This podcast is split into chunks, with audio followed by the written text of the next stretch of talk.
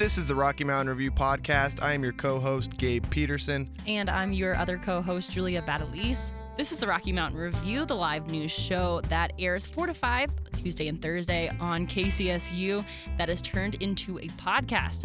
And this is what you missed this week. 5, 4, 3, 2, 1. I'm Julia Badalese. And I'm Gabe Peterson. And you're listening to the Rocky Mountain Review.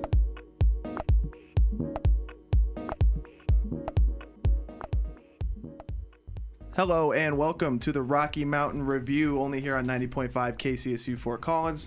I am Gabe Peterson, one of two co-hosts here at the show. I'm joined in studio with Julia Badalese, my co-host. Yep, makes me the other one. Yes, and then we are joined with J.D. Layton, our national news correspondent. I'm here. And Bjorn Larson, our sports reporter. How's it going? And Raven Culler. Yeah, hello. Who we will find a term for. Yeah. Oh, God, I forgot to do that again. Yeah, we'll figure that out. It's like a Friday task. Yeah, so thanks for tuning in today. We have a great show ahead of us. We're start off the show with local. We're going to just kind of talk about some new rules that might be implemented in Fort Collins, some Colorado Civil Rights Commission and some stuff with that. Then we move on to Sports with Bjorn, move on to National. There have been some shootings in the past couple days we will talk about, and we will bring up Russia. Then we'll jump into our music in general. And then we'll go into our music and science segment, and we will do a roundtable about the Lafayette teacher and the Pledge of Allegiance with Tatiana Parafinik-Talisnik of the Collegian. And don't forget the weed segment. Oh, the weed segment. Dylan Simonson is coming on. Pot Talk. Don't get too excited over there. So we are going to jump right into local, and Julia, I'm going to send it over to you. Oh, yeah, that's me. After a gas explosion last year, leaving 2 people dead and 1 person critically injured, Governor John Hickenlooper called for a review of all oil and gas operations in Colorado, including inspections of any lines within 1,000 feet of an occupied building. The Denver Post reports new rules have been passed within the Colorado government after a 3-month review. The new rules highlight oil and gas infrastructure. The changes call for oversight of flow lines, smaller transit arteries that take fluids from wells to tanks or larger pipelines. The rules also call for testing of flow lines that aren't in use. Governor John Hickenlooper said in a statement following the vote by the Colorado Oil and Gas Conservation Commission, quote, "We believe these new rules are another important step in the aftermath of the Firestone tragedy. The rules require energy companies to work more closely with the 811 call before you dig, a system that's used to locate known underground lines, including oil and gas, cable, telephone, and fiber. With the regulations in place, state officials will have a lot more oversight of pipelines, quote, from start to top, from cradle to grave, that exist in any other state." COGCC Director Matt Lepore told the Denver Business Journal following the vote, "Companies must now give the COGCC location information about pipelines, including general location drawings for existing lines and highly detailed geodatabase information for new lines put into place. By strengthening these rules, Colorado now has some of the strongest flow line regulations within the country and act as a model for states to follow." And that was actually written by Bjorn Larson. Thank you, Bjorn. Wait, why didn't Bjorn just read it? I know. You weren't on a mic, but yeah, I probably could have just given that to Bjorn. It's all right. You're not usually here for local news. So. Anyway, I'm going to send it over to Gabe. Thank you, Julia. Fort Collins City Council is eyeing legislation to restrict fire regulations in residential backyards due to citizens' health. On Tuesday, council members highlighted the hardships felt by people with respiratory problems or those who are simply too close for comfort when dealing with smoking fire pits, Nick Coltrane of the Coloradoan reports.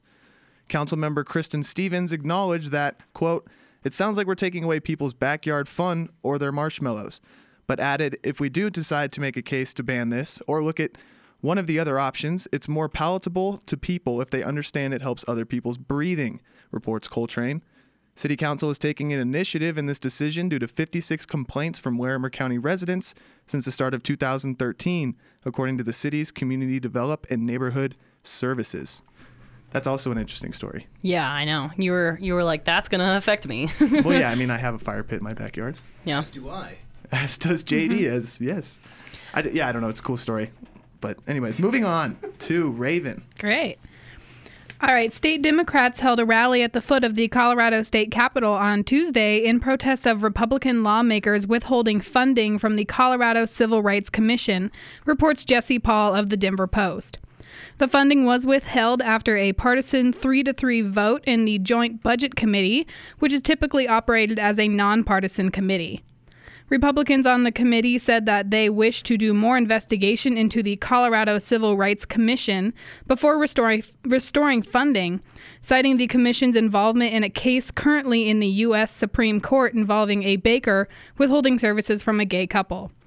Colorado Democrats, including Governor John Hickenlooper and Denver Mayor Michael Hancock, are criticizing Republicans over the decision and accusing them of attempting to dismantle the commission, which provides protection to marginalized groups like the LGBT community. Denver Democrats and House Speaker Chrysanta Duran said that the commission must be protected to ensure, quote, 21st century solutions instead of taking Colorado back to 19th century discrimination. Hancock praised the fight against, quote, those who would work to defund this important commission, and said that the mission is to continue a culture of openness and welcoming in the state of Colorado. But state Republicans spoke out against this, saying they do not intend to defund the commission and have criticized the Democrats for misrepresenting the situation for political gain. Senate President Kevin Grantham, a Canyon City Republican, said that his party wants to review the function of the commission and make changes if needed. He said, quote, "We will have a civil rights commission and we will also have a say in what it looks like. The outline changes are focused on the appointment process of commission members, with Republicans wanting both parties to make appointments and allowing for business voices on the panel. The House is currently reviewing legislation to reauthorize the commission before it goes onto the GOP-controlled Senate." And we're going to go over to Julia. Yeah. This is going to be our last local story. I also want to mention this will be our roundtable discussion for later in the show.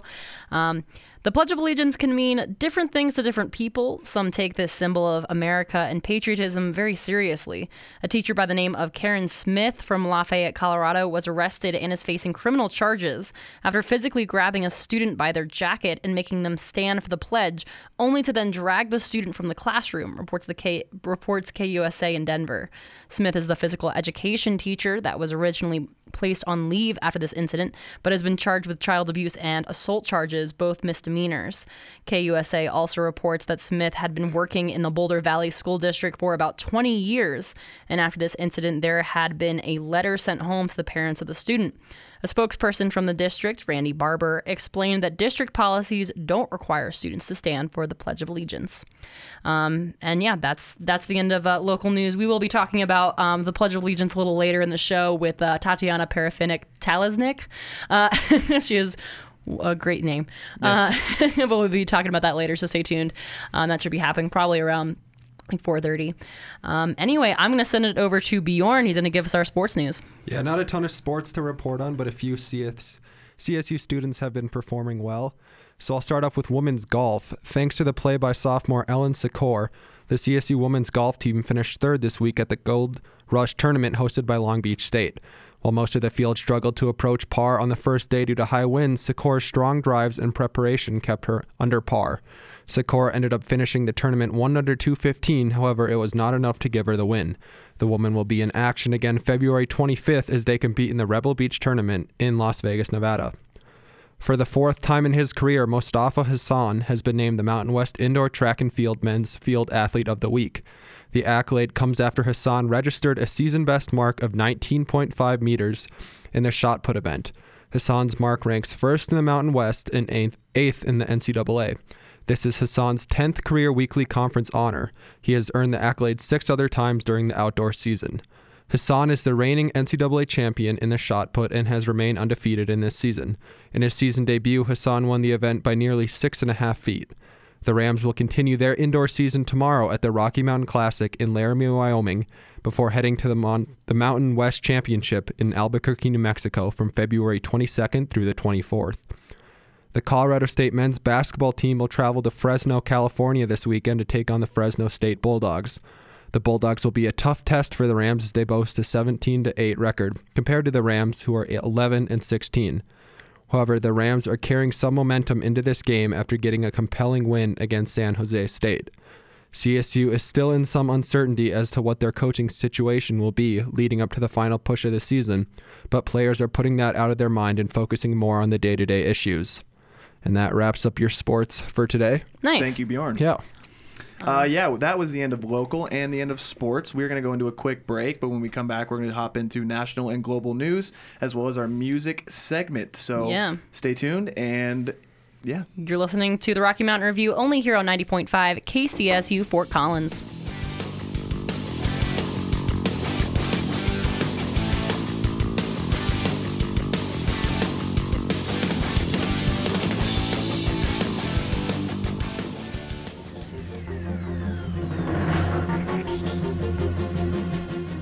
What up, my Glip Globs? You're listening to 90.5 KCSU FM. Nobody exists on purpose, nobody belongs anywhere. Everybody's gonna die, so make sure to tune in every Tuesday from 5 to 7 p.m. for Swifty Beats with your host DJ Wubba Dub Dub, where we only play the swiftiest tunes across the multiverse spectrum.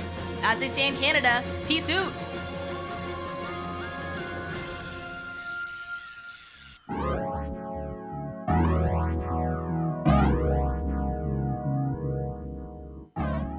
And welcome back to the Rocky Mountain Review, only here on 90.5 KCSU Fort Collins. I am Gabe Peterson, one of two hosts here at the Rocky Mountain Review. That would make Julia Badalese my co-host. The second one? Yep, that's me. And in studio, we have J.D. Layton, our national news correspondent. Yes. And Raven Culler, a reporter. Yes. Who has I feel like one of us should have just been importance. Like, no. No. I'm actually not in the studio. I'm just broadcasting live from a separate location. Okay. Phone interview. Anyways, yeah, we have all that technology. We're going to jump into national and global news, and I'm actually going to send that over to you, JD. Right. According to BBC News, 3 men in a black SUV crashed in the NSA headquarters gate after being fired on by NSA security. However, the FBI said there was no link to terrorism. There were no injuries related to gunshots, but the driver and a NSA officer have been taken to an army hospital for injuries. The other 2 men in the vehicle have been taken into custody by the NSA, and investigation into the incident are underway. It's brief. Yeah, it was a quick Very story. Brief. And I'm going to send it to Raven, actually, about the Russian meddling. Yeah. Russia. All right, Moscow has tangible evidence of the destructive interference of some Western countries in the domestic affairs of Russia as their presidential election approaches next month, Reuters reports. A Russian Foreign Ministry spokeswoman gave this information at a briefing yesterday. This is not the only major story of bad relations between Western countries and Russia this week. Reuters also reports that Britain said yesterday that a cyber attack last year was caused by Russia, quote, spreading a virus which disrupted companies across Europe, including UK-based Reckitt Benckiser. In American news, Sarah Marie and Jeremy Herb of CNN report that on Tuesday, intelligence chiefs told President Trump unanimously that, in fact, Russia had interfered in the 2016 election after research was done. Murray and Herb also reported that 3 sources close to Donald Trump still think he remains unconvinced of this. Some notable names that testified on the Russia matter Tuesday included CIA Director Mike Pompeo, FBI Director Chris Wray, and Director of National Intelligence, Dan Coates. They all support the January 2017 Intelligence Committee's assessment that Russia interfered. CNN reports that Coates said on Tuesday, there should be no doubt that Russia perceived its past efforts as successful and views the 2018 U.S. midterm election as a potential target for Russian influence operations. So that's fun. Thank you. What Raven. Does Reckitt Benckiser? I know Reckitt Benckiser. Do they sell Ricketts? Do they sell Benkinsons? I have no idea. Do they sell Ricketts? Companies with weird names are always buying these companies. Like the disease. Ricketts? Asking the real question. No. I'm assuming it's some paddleball game. That's probably not right. If you know what Reckitt Benckiser does, you should really let us know. Mm-hmm. That caller text in 970-491-5278. And then we're on our last national story, JD. Right. 17 people have died in a Parkland, Florida high school shooting. This Wednesday, reports CBS's Crime Cider staff. The suspect was a former student, Nicholas Cruz, who was apprehended after an hour on the loose. The suspect appears to have come into the school, pulled the fire alarm to cause chaos, and then began opening fire on fleeing students. The suspect, Nicholas Cruz, had been expelled from the high school for disciplinary reason, and one student said this about him. The kid was crazy. I had engineering with him a couple of years ago. He wasn't allowed to come to school with a backpack, and he would threaten students and break glass and get into fights. He even got kicked out of school. A student, Noah Partners, described the evacuation as, everyone was kind of just standing there calm, and then we saw a bunch of people and teachers running down the stairway, and then everybody shifted and broke into a sprint. I hopped a fence. Other students described a fearful exit as they clung to each other, rushing towards heavily armed police officers.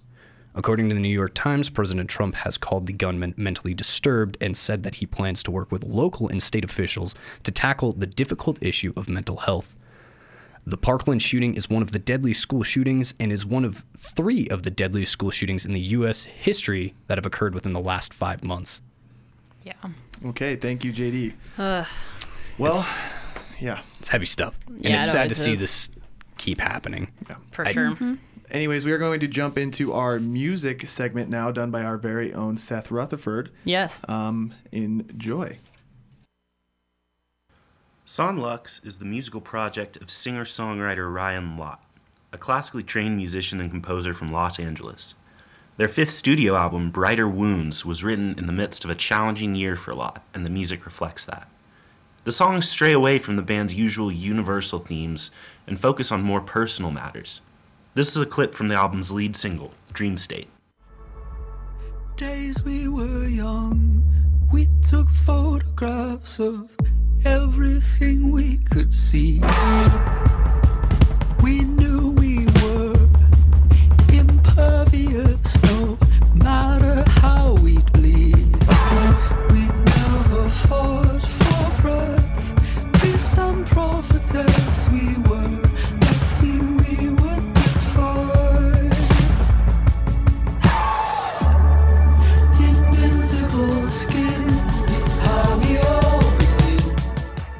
Son Lux was originally a solo project, but Lott recruited guitarist Rafiq Bhatia and drummer Ian Chang to help flesh out his music for his 2013 album Lanterns. The two have stayed on board as full members of Son Lux ever since, and their presence is more than welcome on this new record. On the track Slowly, Chang keeps a stuttering rhythm flowing smoothly over Lott's soulful vocals.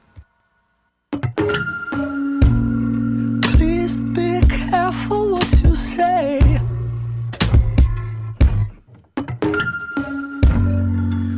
I may die this way.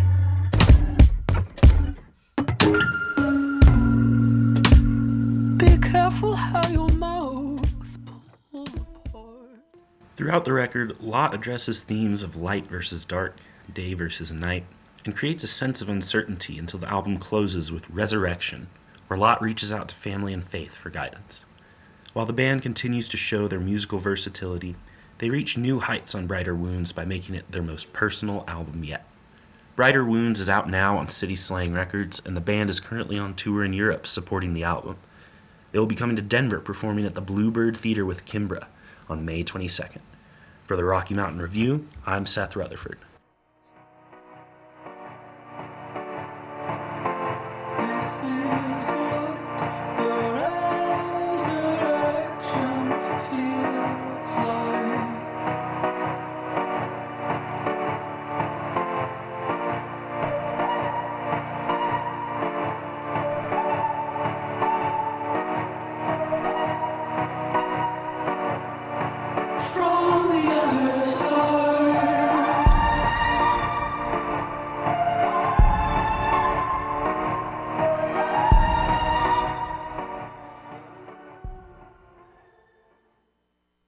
Back on the Rocky Mountain Review. Great job, Seth. Good stuff. Yeah, he did an awesome job. I kind of pressured him into it, so I was excited that he did it. Yeah, thank you. I was like, hey, man, you want to do this? Yeah, that was awesome. That was Seth Rutherford's music segment piece. This is all in there. His last name is actually Rutherford. Anyways, we're going to take a quick break here at the Rocky Mountain Review. When we come back, we're going to jump into our roundtable discussion with Tatiana Parafinik-Talisnik about the Pledge of Allegiance and that teacher. Yeah, and we have a School of did you already mention that? Or did I? And then coming up, we have our School of Global Environmental Sustainability podcast that will be playing in about 15 minutes. So stay tuned here at the Rocky Mountain Review, only on 90.5 KCSU Fort Collins.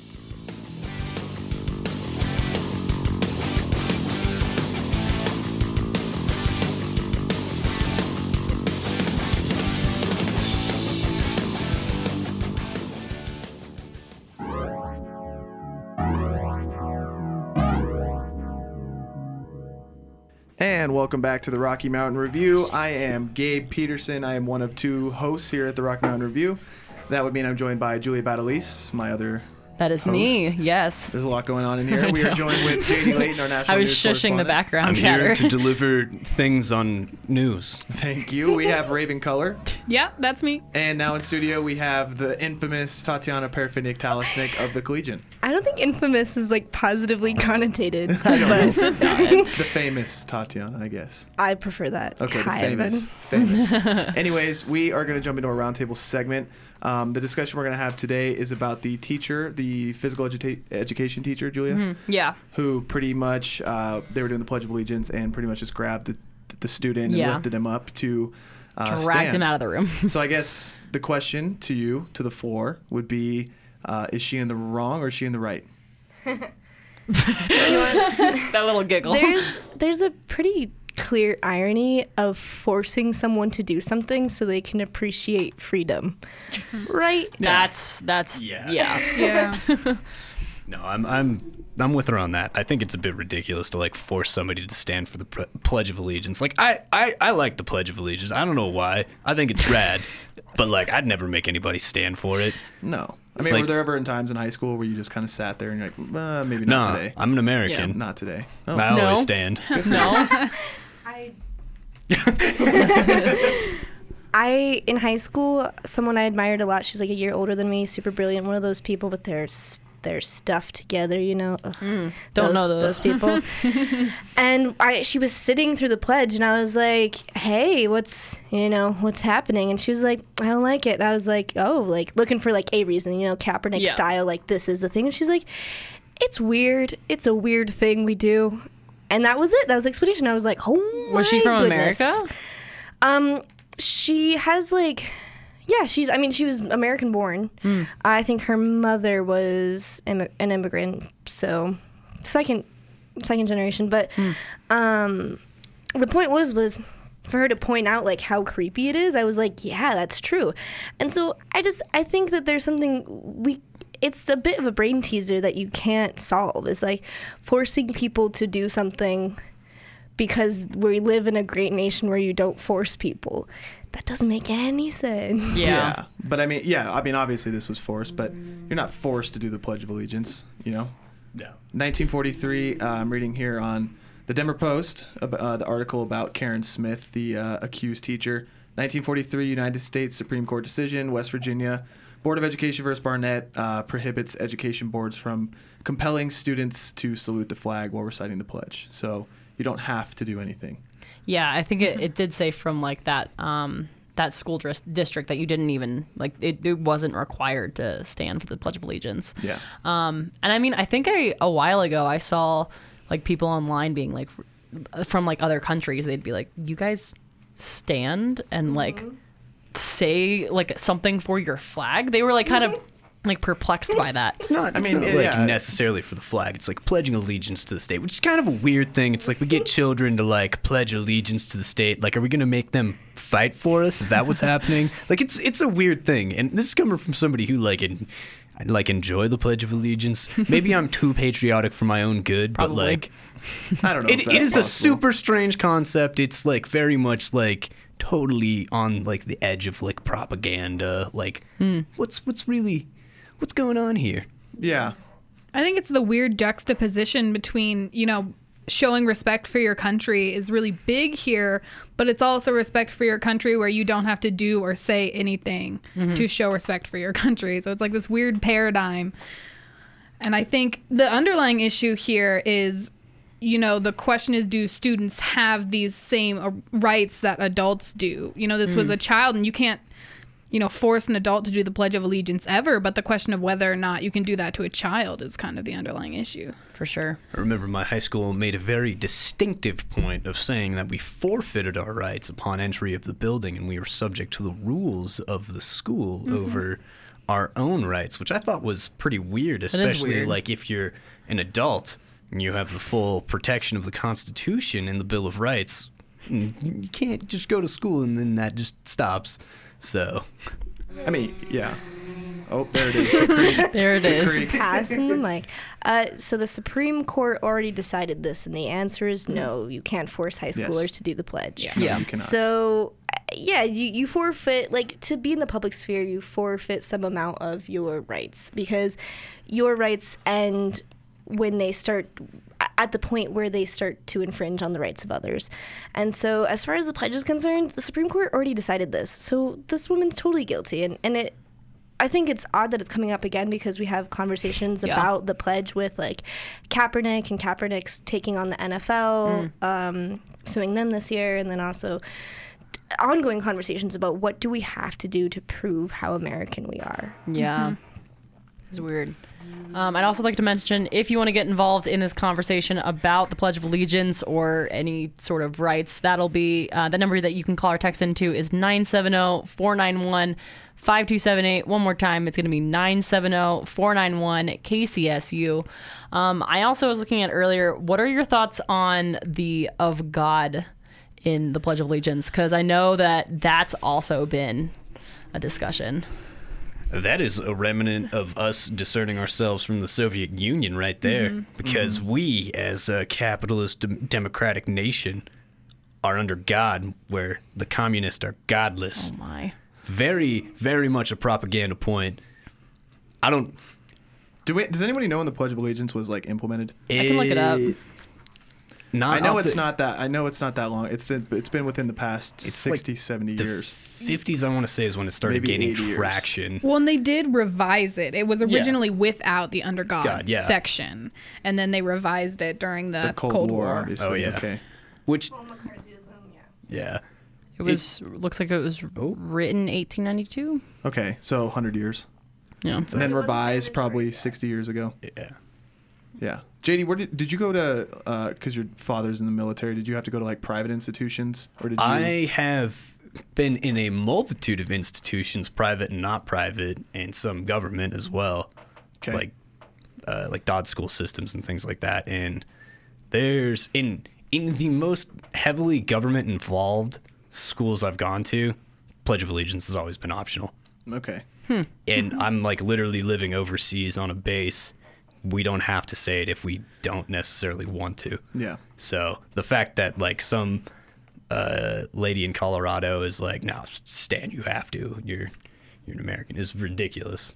Well, and that's kind of a message that you hear repeated, especially about the Kaepernick stuff from vets, is that while, you know, not every veteran or active duty service member supports him kneeling, you know, it's what they fight for. Is that the right for people to be able to do that here, and to kind of turn back and say, no, you can't do that, or you're disrespecting them, is kind of like making what they did for the country pointless. Yeah. No, I totally agree with that. In a sense, yeah. Yeah, it's an irony you can't solve. And then on top of that, like, there's so many layers to this, too, because even for pretty patriotic people, it's still an odd thing to have to do, because, like you mentioned, the under God is kind of new, and that's remnant of McCarthyism, and McCarthyism was an era of our history as a country that was, like, for me, if I'm optimistic about what America can and should be, what the U.S. can and should be, that was the least American time, well, not the least, but a pretty bad time to be an American, when, like, there's giant lists of people going to jail because of maybe being communists. So I think the under God part is creepy, and then, like we said earlier, the whole pledge is an odd concept because it's kind of like Catholics do this too, where you have to like keep recommitting, like you just have to keep resubscribing and saying like, yes, I am still, doing this. Like you have to first say okay, and then you hit another age and you say okay, and then when you're an adult you reconfirm.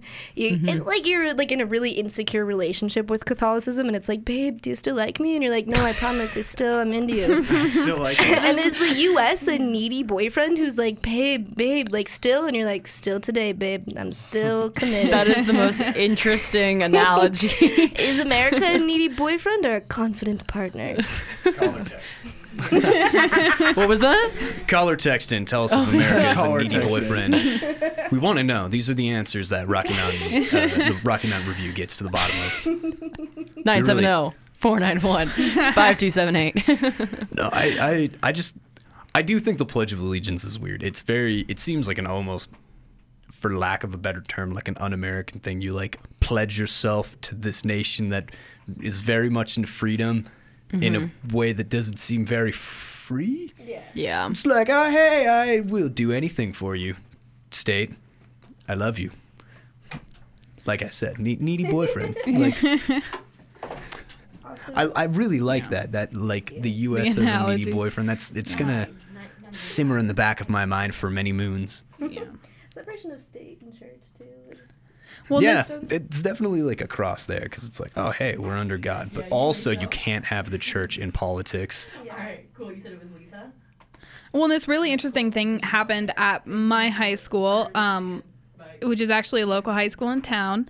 But I think it was 5 or 6 years ago, they decided to do the Pledge of Allegiance in a couple of different languages, and then did it in Arabic and.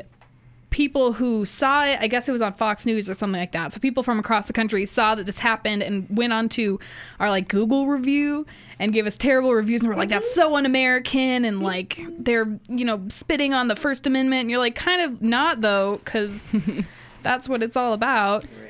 I also wanted to mention we just got a call in. Yes. Her name was Lisa. She said that America is definitely a needy boyfriend. And I was just giggling. And now we have an answer. There we go. Thank you, Lisa. Lisa knows. It cracked me up. Final statements? Do you have an official language?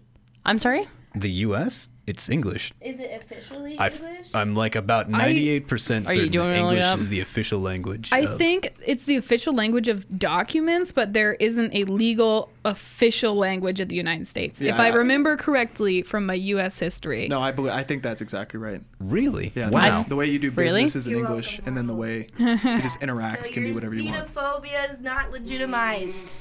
Your xenophobia. Did you hear it? She said your xenophobia is not legitimized. And we have a text. It says other countries are nationalistic when it comes to sports, where we seem to be nationalistic about war and militaristic pride. Ooh, that spicy. Spicy.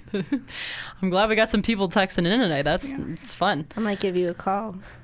I'm sorry. Like to talk about politics. We have another text saying no, we do not have an official language. Wow.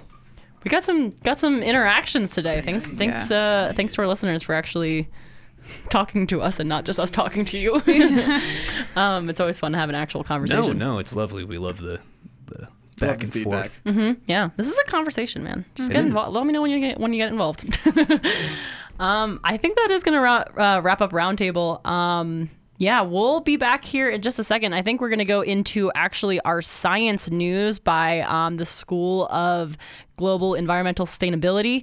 But I think that's going to be right after a real quick break. So stay tuned. We'll be coming up with that in just a second. You're listening to the Rocky Mountain Review, only here on 90.5 KCSU Fort Collins.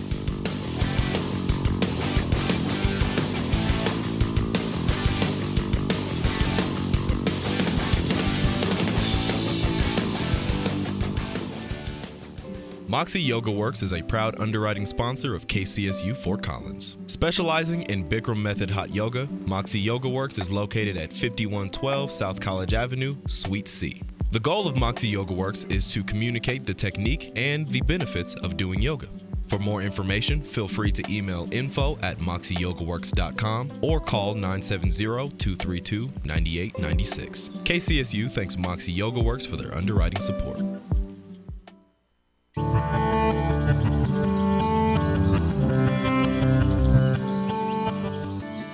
Welcome to the Weekly Sustainable Digest, a short news segment where we cover local sustainability news and events, as well as current issues from around the globe. I am Carolina Gutierrez, and this segment is brought to you by the School of Global Environmental Sustainability and 90.5 KCSU Fort Collins. This week on the Sustainable Digest, why are pre-treaties and post-conflict policies so important for environmental sustainability around the globe? Because it brings opportunities to repair the environmental damage and rethink a country's development. Could you imagine living in a country with a war that lasted for over 60 years? I can. I come from one, Colombia. On September 2016, the final peace agreement between Colombia and the Revolutionary Armed Forces of Colombia was signed. With it, the longest-running war in the Western Hemisphere came to an end. As a Colombian citizen, this was, and still is, a historic moment. But achieving a just and lasting peace continues to be a process, and this is the reality for any country dealing with internal conflicts. One of the main areas that needs to be addressed in this context is the way natural resources were, and still are, affected by the lasting years of battle. In general, armed conflict leaves a footprint on landscapes and ecosystems, including deforestation, oil pipelines destruction, illegal crops fumigation, pollution, and presence of large groups of combatants on areas with high levels of biodiversity. For environmental researchers in Colombia, this is an unprecedented opportunity. It opens the possibility of accessing hotspots of diversity that were inaccessible or unsafe to enter in the past decades. It also has the potential to decrease deforestation, start restoration efforts in highly impacted areas, and design policies aimed to protect and conserve natural areas and parks. At the same time, the end of an armed conflict opens the opportunity for the areas high in biodiversity that sustain the highest impact to start exploiting their natural resources in a sustainable way, which fosters the economic development of the region and the country. This represents a challenge for management and policymakers who are responsible for consulting and the use of the knowledge generated by local scientists, universities, and environmental institutions in terms of conservation priorities. The global impact of environmental conservation in post-conflict regions is considerable, given that a significant number of developing countries harbor the highest level of water resources and biodiversity on the entire planet. That is why the protection of natural resources in this area calls for the combined action of the human, political, biological, and ecological science researchers. An interdisciplinary effort is the best approach to attain sustainability for peace and for the environment. This is a topic of interest at a local level too, and you can evidence this in the coming days at Colorado State University. Starting February 27th through March 2nd, the CSU campus will be hosting the Environment and Conflict in Latin America bilingual film series and symposium. Combining Latin American studies and environmental humanities, this event series invites the CSU and wider Colorado community to a conversation on environmental issues in Latin America through a variety of films and talks by activists, students, and faculty members. This event will be held in Spanish and English with translation. This event is free and open to the public, and it's sponsored by the School of Global Environmental Sustainability, the College of Liberal Arts, 8 departments including the Humanities and Political Sciences, the Rocky Mountain Collegian, the Office of International Programs, and the Public Lands History Center. Thank you for listening to the Weekly Sustainable Digest. Join us every Thursday and Friday afternoon on the Rocky Mountain Review or online at kcsufm.com. Or you can like our Sustainable Digest Facebook page. I am Carolina Gutierrez, and this digest is brought to you by 90.5 KCSU and the School of Global Environmental Sustainability at Colorado State University, Fort Collins.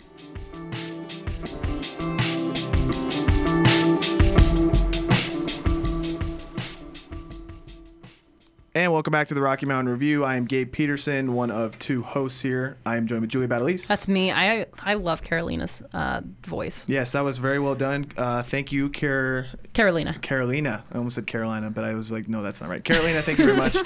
We are going to take a quick break here at the Rocky Mountain Review, but when we come back, we will be joined in studio with Dylan Simonson, and we will start discussing our Pot Talk segment. Yeah. Favorite segment of the week. Anyways, Besides weather. But anyways, yeah, we're going to take a quick break here at the Rocky Mountain Review, only here on 90.5 KCSU Fort Collins.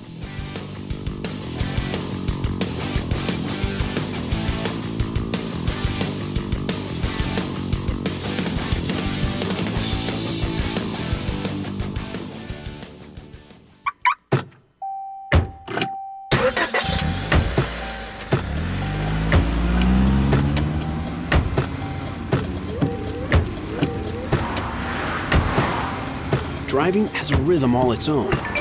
Don't wreck it with a text. Before you get behind the wheel, silence your phone. Or better yet, designate a texter.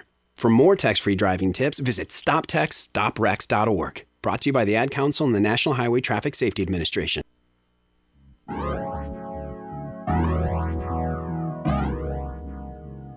And welcome back to the Rocky Mountain Review here on 90.5 KCSU. I am Gabe Peterson, one of two hosts. That makes Julia Badalese the other one. Yep, gotta be. We are in studio with J.D. Layton, our national news correspondent. I almost just got whacked in the face with this mic. I was not ready for it to turn as violently as it did. Oh, wow. And Raven Culler is still with us. How you doing, Raven? Great. And we are joined with Dylan Simonson now. How's it going? I'm doing good, Dylan. Are you ready to hop into the Pot Talk segment? You know, I always am. There we go. All right. So since early 2015, the Ipe Nation of Santa Ysabel has been in the business of marijuana cultivation after a failing casino that got the tribe $50 million in debt, according to the San Diego Union Tribune. However, since the legalization of marijuana in California, things became a lot harder for the Ipe Nation and other tribes growing cannabis to stay in the business due to new regulations. According to the Rolling Stone, the only way that tribes growing cannabis can acquire licenses needed to work with state operators is if they cede all licensing power to the state. So normally, you know, cities and counties, they get to determine their own, like, marijuana laws and stuff like that. And it originally applied to tribes, but now they've kind of changed that. So prior to these new licensing rules, they could regulate their own marijuana grows and sales as long as the marijuana was kept out of the hands of criminals and children. Since these tribes don't often pay income tax, marijuana businesses were knocking down the front door of the Ipe Nation, and over 300 businesses approached them. The tribe partnered with 7 companies and began shipping their marijuana all across the state to legal dispensaries. In an attempt to get the same rights for determining license for pot operators, the California Native American Cannabis Association, or the CNACA, was formed, with 19 tribes backing it. And according to the Rolling Stone, the CNACA is being hindered by big business and marijuana trying to corner the market. According to the executive director of the California Growers Association, Hezekiah Allen, some of the cannabis community whispered that there would be less competition if tribes can't get licenses to produce and ship the marijuana. The fact that tribes can't determine their own marijuana licensing like other cities and counties is seen as offensive to the tribes, and rightfully so, since cities like Adelanto have a mayor who is facing federal charges for accepting a $10,000 bribe to change zoning laws to help marijuana business get licenses. So for now, the tribe is continuing to operate in their legal gray area until the CNCA's legislation is either passed or not. And yeah. So they have to get licensing to sell marijuana. So they have to be pretty much become like an accredited city almost to be able to have their own dispensaries and to distribute, or? Yeah, basically. So they aren't really distributing their... They're distributing marijuana to dispensaries. Okay. That they have grown and cultivated. And as a Native American tribe, they obviously have a different set of laws than we normally do here in the rest of the United States. Because I saw that I think the whole controversy comes because they don't collect income tax, so they're not really paying taxes on the marijuana. Yeah, that's a lot of it, and that's like why all of these businesses wanted to go to them. So there's about 7 businesses that like have paired with them that so they like get those benefits. Money, kind of. Okay. And that makes for competition for other places and stuff like that, and you know it can be seen as unfair, but at the same time these tribes are, you know, oppressed as it is. They have a hard time making money for their community and stuff like that, so you know it's like just let them do it. Yeah. But so they're trying to get their license now, or they're trying to fight the new legislation actually. Okay. Because to get their licensing they would have to like give the state all power to determine like where they can grow, how much they can grow, all that type of thing, where as before that was up to them.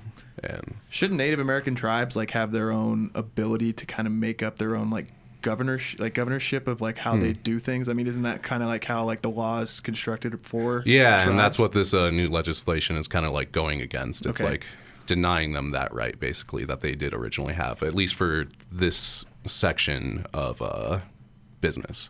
I mean, a lot of Native American tribes have they're like casinos. I mean, why doesn't like Vegas try and like sue them for casinos and stuff like that? I just don't think this is necessarily such a big deal. Exactly, it doesn't make sense. There's plenty of other tribes in the United States that are doing similar things in like Vegas and South Dakota too, and they're seeing, you know, repercussions as well. So. Okay. So with marijuana on the reservation, so it seems like that's a little outside of the jurisdiction of the U.S. We can't, or we can kind of influence it because it's a weird sort of zone. But I think it sounds like the problem is the fact that there's like they're not getting taxed and they're taking the marijuana off the reservation into other parts of the state. It's the partnership with the other dispensaries across the state. Yeah. That's where they're. You know, the state's having a problem with it. Yeah. It almost seems like they'd want like customs on it, which seems basically weird because it's like they're still Americans, but they also have different type of laws that apply to them. Exactly. It's just, you know, a bunch of different laws coming into conflict with each other and, you know, creating this controversy. Yeah, I mean, I guess, I don't know, marijuana's so profitable that everybody wants to do it and the government kind of wants their cut almost a little bit. All right. Well, Dylan, thanks for coming on the show. I really appreciate it. Of course. Thanks for having me. Yeah, absolutely. Well, that's going to end our Paw Talk segment. Yeah, we will be coming back here in just a second with everyone's favorite segment, weather. You're listening to the Rocky Mountain Review. Stay tuned. You're listening to 90.5 KCSU Fort Collins.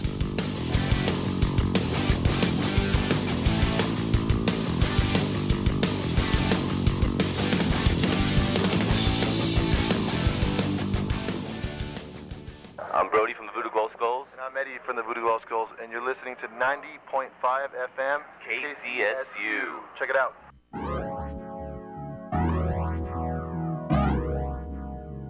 And welcome back to the Rocky Mountain Review here on 90.5 KCSU. My name is Gabe Peterson. I'm one of 2 co-hosts, which makes Julia Badalese the other co-host. Yep, that's me. And J.D. Layton, our national news correspondent.